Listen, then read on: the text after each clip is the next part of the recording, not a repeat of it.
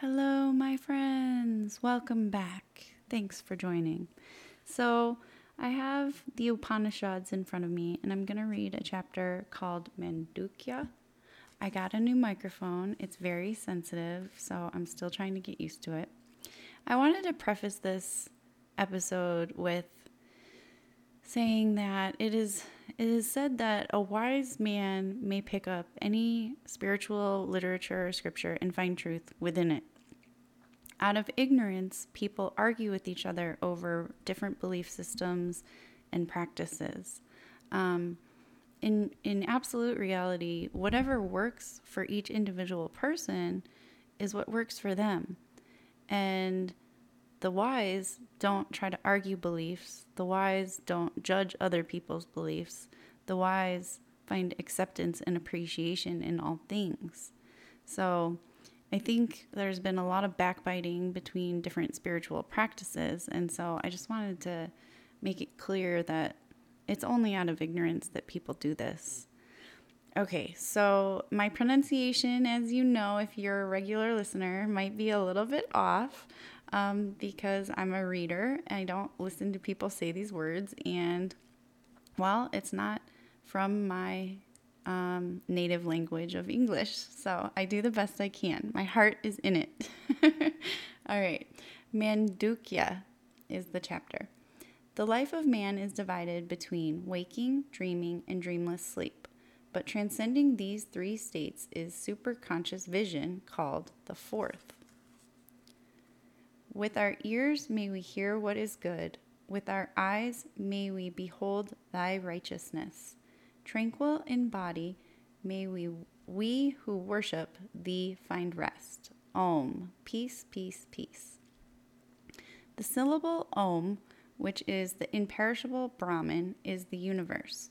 Whatsoever has existed, whatsoever exists, whatsoever shall exist hereafter is Om and whatsoever transcends past, present, and future, that also is Om. All that we see without is Brahman. This self that is within is Brahman. This self, which is one with Om, has three aspects, and beyond these three, different from them and indefinable, the fourth.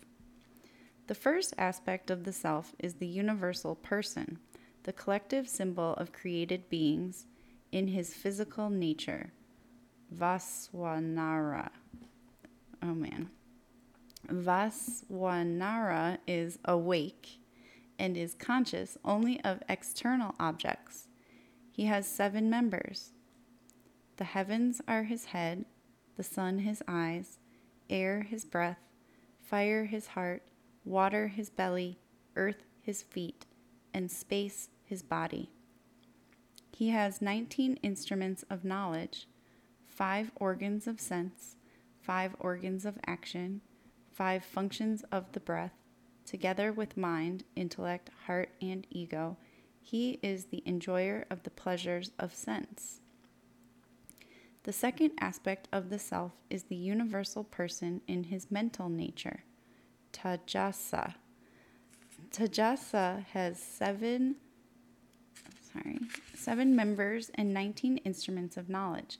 He is dreaming and is conscious only of his dreams. In this state, he is the enjoyer of the subtle impressions in his mind of the deeds he has done in the past. The third aspect of the self is the universal person in dreamless sleep, prajna. Prajna dreams not. He is without desire. As the darkness of night covers the day and the visible world seems to disappear, so in dreamless sleep the veil of unconscious envelops his thought and knowledge, and the subtle impressions of his mind apparently vanish. Since he experiences neither strife nor anxiety, he is said to be blissful and the experiencer of bliss. Prajna is the Lord of all. He knows all things.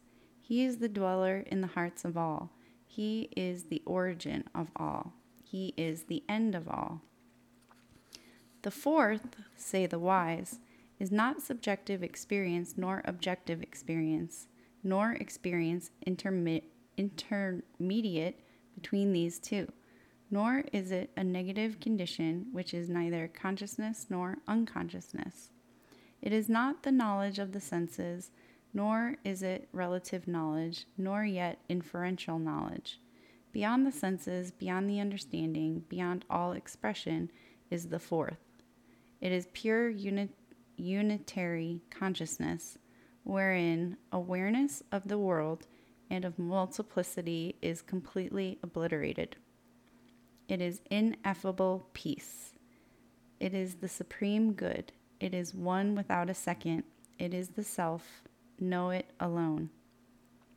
This self, beyond all words, is the syllable Om. This sy- syllable, though indivisible, consists of three letters A, U, M. Vaswanara, the self, as the universal person in his physical being, corresponds to the first letter, A. Whosoever knows Vaswanara obtains what he desires and becomes the first among men. Tajasa, the self as the universal person in his mental being, corresponds to the second letter, U. Tajasa, the letter U, both stand in dream, between waking and sleeping. Whosoever knows Tajasa grows in wisdom and is highly honored.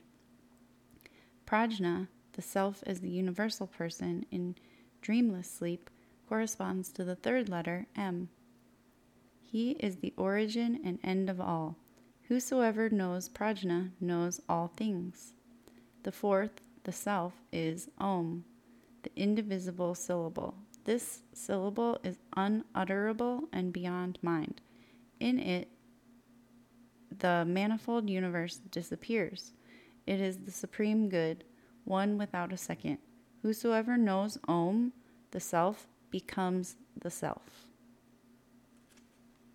Sending you peace and love.